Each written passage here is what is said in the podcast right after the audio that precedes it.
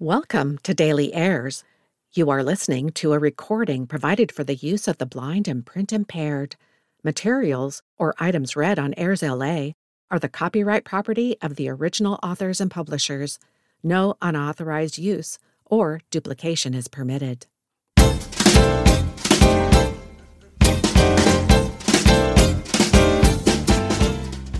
There's something new on Airs LA every day.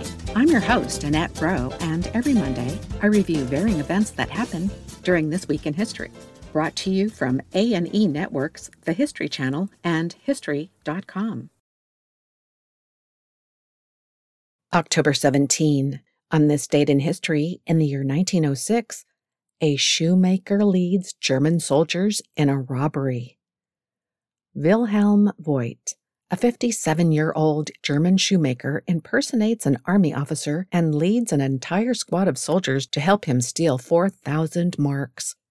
Voigt, who had a long criminal record, humiliated the German army by exploiting their blind obedience to authority and getting them to assist in his audacious robbery. Wearing a captain's uniform, Voigt approached a troop of soldiers in Tegel, Germany, just outside Berlin, and ordered the unit to follow him 20 miles to the town of Köpenick. After lunch, he put the men in position and stormed into the mayor's office, declaring that the mayor was under arrest.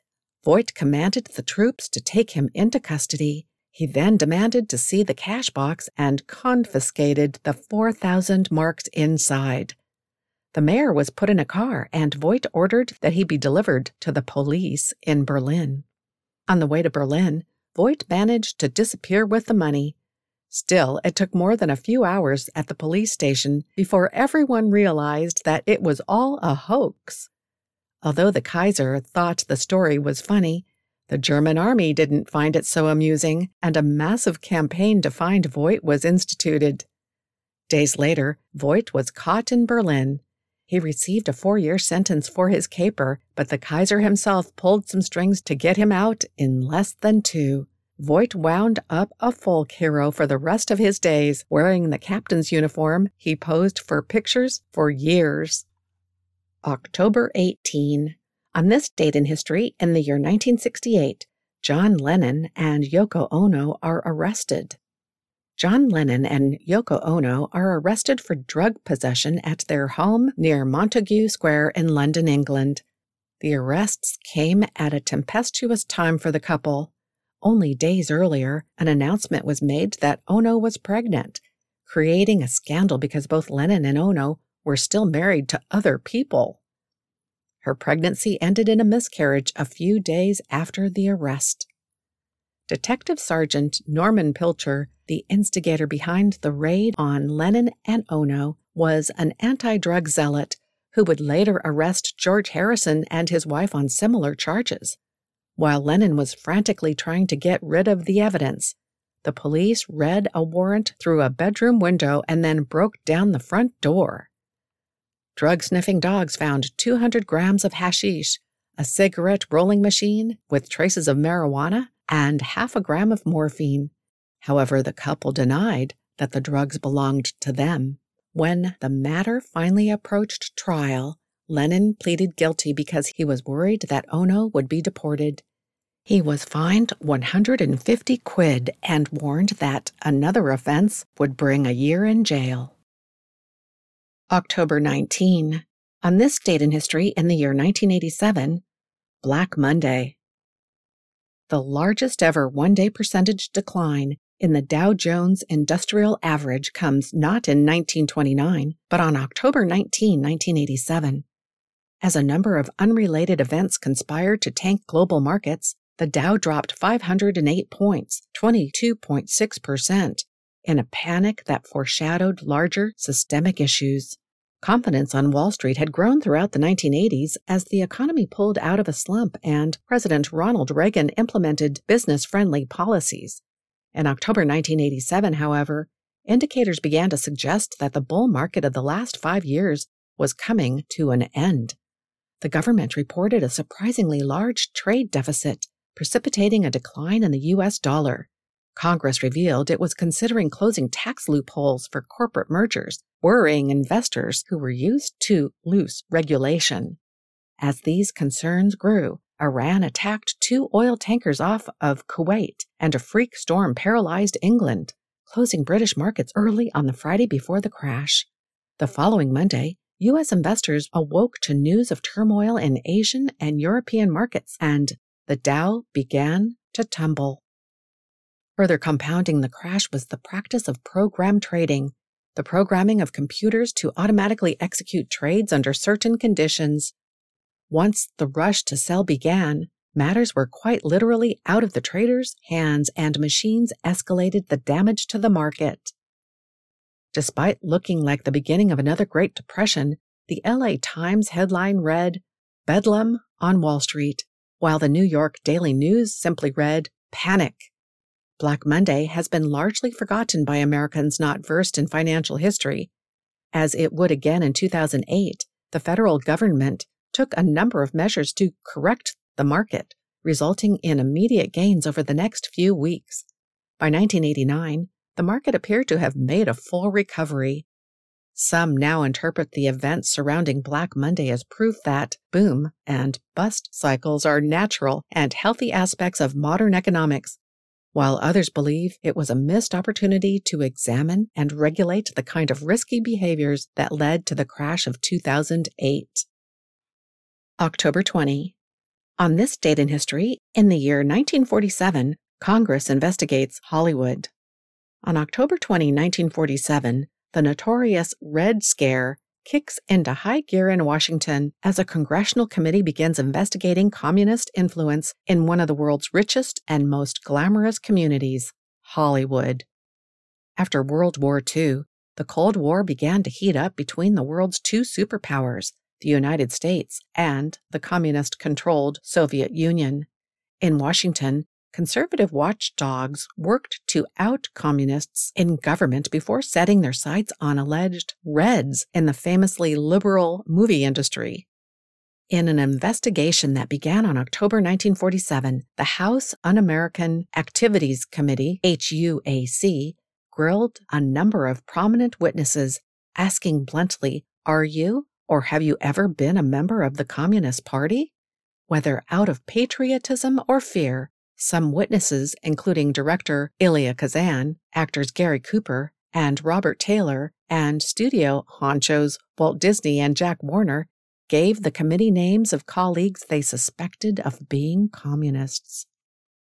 A small group known as the Hollywood Ten resisted, complaining that the hearings were illegal and violated their First Amendment rights they were all convicted of obstructing the investigation and served jail terms. Pressured by Congress, the Hollywood establishment started a blacklist policy banning the work of about 325 screenwriters, actors, and directors who had not been cleared by the committee those blacklisted included composer Aaron Copland, writers Dashiell Hammett, Lillian Hellman, and Dorothy Parker, playwright Arthur Miller, and actor and filmmaker Orson Welles. Some of the blacklisted writers used pseudonyms to continue working, while others wrote scripts that were credited to other writer friends. Starting in the early 1960s, after the downfall of Senator Joseph McCarthy, the most public face of anti communism, the ban began to lift slowly. In 1997, the Writers Guild of America unanimously voted to change the writing credits of 23 films made during the blacklist period, reversing but not erasing some of the damage done during the Red Scare. October 21. On this date in history, in the year 1959, the Guggenheim Museum opens in New York City. On New York City's Fifth Avenue, thousands of people line up outside a bizarrely shaped white concrete building that resembled a giant upside down cupcake. It was opening day at the new Guggenheim Museum, home to one of the world's top collections of contemporary art. Mining tycoon Solomon R. Guggenheim began collecting art seriously when he retired in the 1930s. With the help of Hilla Rebay, a German baroness and artist, Guggenheim displayed his purchases for the first time in 1939 in a former car showroom in New York. Within a few years, the collection, including works by Vasily Kandinsky, Paul Klee, and Marc Chagall, had outgrown the small space. In 1943, Rebay contacted architect Frank Lloyd Wright and asked him to take on the work of designing not just a museum, but a temple of spirit where people would learn to see art in a new way. Over the next 16 years, until his death six months before the museum opened, Wright worked to bring his unique vision to life. To Wright's fans, the museum had opened on October 21, 1959, was a work of art in itself. Inside, a long ramp spiraled upwards for a total of a quarter mile around a large central rotunda, topped by a domed glass ceiling.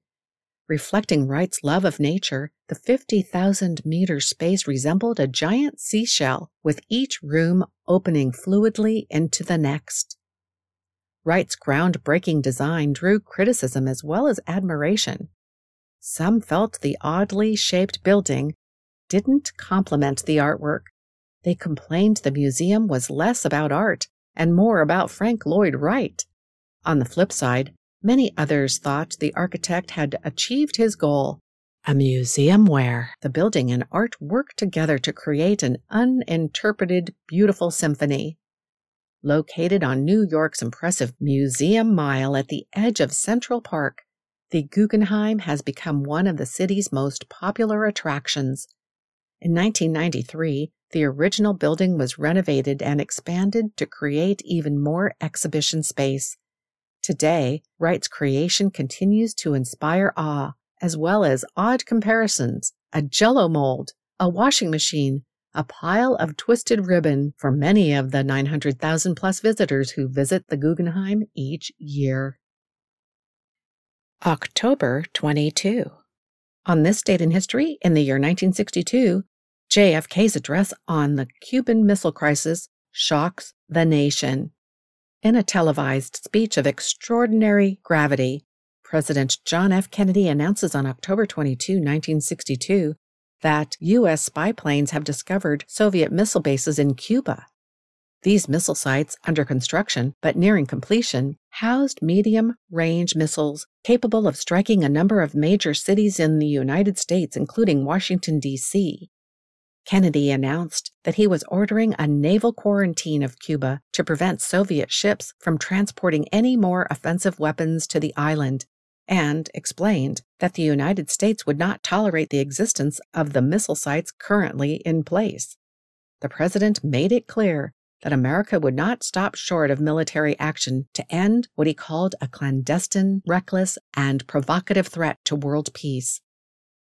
What is known as the Cuban Missile Crisis actually began on October 14, 1962, the day that U.S. intelligence personnel analyzing U 2 spy plane data discovered that the Soviets were building medium range missile sites in Cuba. The next day, President Kennedy secretly convened an emergency meeting of his senior military, political, and diplomatic advisors to discuss the ominous development. The group became known as ExComm, short for Executive Committee. After rejecting a surgical airstrike against the missile sites, ExComm decided on a naval quarantine and a demand that the bases be dismantled and missiles removed. On the night of October 22, Kennedy went on national television to announce his decision. During the next six days, the crisis escalated to a breaking point as the world tottered to the brink of nuclear war between the two superpowers. On October 23, the quarantine of Cuba began, but Kennedy decided to give Soviet leader Nikita Khrushchev more time to consider the U.S. action by pulling the quarantine line back 500 miles. By October 24, Soviet ships en route to Cuba, capable of carrying military cargoes, appeared to have slowed down, altered, or reversed their course as they approached the quarantine, with the exception of one ship, the tanker Bucharest. At the request of more than 40 non aligned nations, U.S. Secretary General U. Thant sent private appeals to Kennedy and Khrushchev, urging that their governments refrain from any action that may aggravate the situation and bring with it the risk of war. At the direction of the Joint Chiefs of Staff, U.S. military forces went into DEFCON 2, the highest military alert ever reached in the post war era. As military commanders prepared for full scale war in the Soviet Union. On October 25, the aircraft carrier USS Essex and the destroyer USS Gearing attempted to intercept the Soviet tanker Bucharest as it crossed over the U.S. quarantine of Cuba. The Soviet ship failed to cooperate, but the U.S. Navy restrained itself from forcibly seizing the ship, deeming it unlikely that the tanker was carrying offensive weapons. On October 26, Kennedy learned that work on the missile bases was proceeding without interruption, and ExComm considered authorizing a U.S. invasion of Cuba. The same day, the Soviets transmitted a proposal for ending the crisis the missile bases would be removed in exchange for a U.S. pledge not to invade Cuba. The next day, however, Khrushchev upped the ante by publicly calling for the dismantling of U.S. missile bases in Turkey under pressure from Soviet military commanders. While Kennedy and his crisis advisors debated this dangerous turn in negotiations, a U 2 spy plane was shot down over Cuba, and its pilot, Major Rudolf Anderson, was killed. To the dismay of the Pentagon, Kennedy forbade a military retaliation unless any more surveillance planes were fired upon over Cuba. To defuse the worsening crisis, Kennedy and his advisers agreed to dismantle the U.S. missile sites in Turkey, but at a later date in order to prevent the protest of Turkey, a key NATO member. On October 28, Khrushchev announced his government's intent to dismantle and remove all offensive Soviet weapons in Cuba. With the airing of the public message on Radio Moscow, the USSR confirmed its willingness to proceed with the solution secretly proposed by the Americans the day before. In the afternoon, Soviet technicians began dismantling the missile sites, and the world stepped back from the brink of nuclear war. The Cuban Missile Crisis was effectively over. In November, Kennedy called off the blockade, and by the end of the year, all the offensive missiles had left Cuba. Soon after, the United States quietly removed its missiles from Turkey. The Cuban Missile Crisis seemed at the time a clear victory for the United States, but Cuba emerged from the episode with a much greater sense of security. The removal of antiquated Jupiter missiles from Turkey had no detrimental effect on U.S. nuclear strategy, but the Cuban Missile Crisis convinced a humiliated USSR to commence a massive nuclear buildup. In the 1970s, the Soviet Union reached nuclear parity with the United States and built intercontinental ballistic missiles capable of striking any city in the United States. A succession of U.S. administrations honored Kennedy's pledge not to invade Cuba, and relations with the communist island nation, situated just 80 miles from Florida, remained a thorn in the side of the U.S. foreign policy for more than 50 years.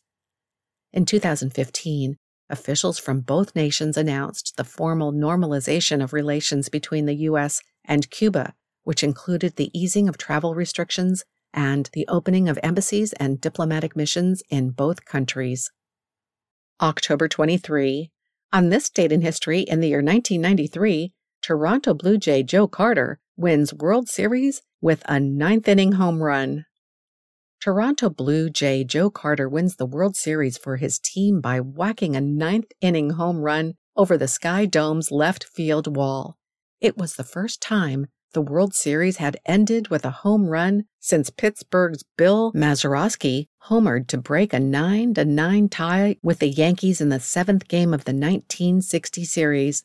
And it was the first time in baseball history that a team won the championship with a come from behind home run.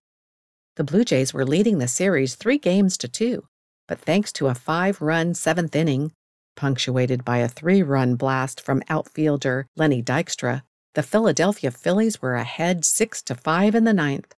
It looked like the Phils would tie the series and force a seventh game, but then they brought reliever Mitch Wild Thing Williams out of the bullpen.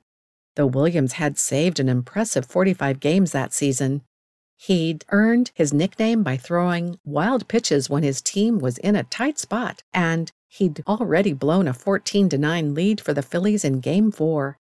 Williams did just what the Blue Jays were hoping he'd do. First, he walked leadoff batter Rickey Henderson in four straight pitches. Then, after Devon White finally popped out to left field after nine pitches, Williams gave up a single to series MVP Paul Molitor. With Henderson on second and Molitor on first, Joe Carter stepped up to the plate.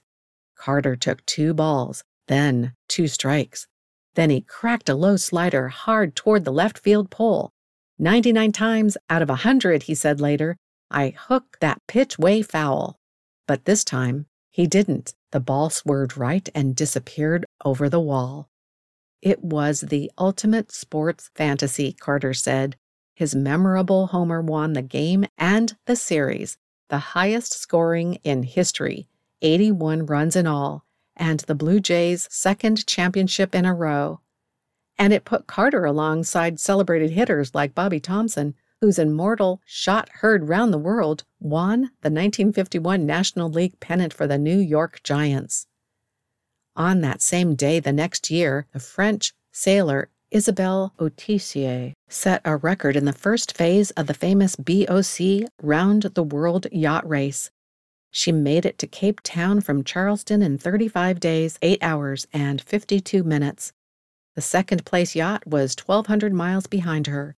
Later in the race, a huge wave overturned Autissier's yacht when she was nearly 1,000 miles off the coast of Australia. She was stranded in the ocean for four days until an Australian Navy helicopter rescued her from the deck of her damaged ship. And that wraps up our This Week in History podcast for October 17 through October 23. If you'd like to learn more about Airs LA, including streaming audio podcasts and more, we invite you to visit us on social media platforms. This podcast is for the sole use of our blind and print impaired audience. Any unauthorized use is prohibited. I'm Annette Roe, and I'll return next week to bring you more events that happen during Next Week in History. Until then, thanks for listening.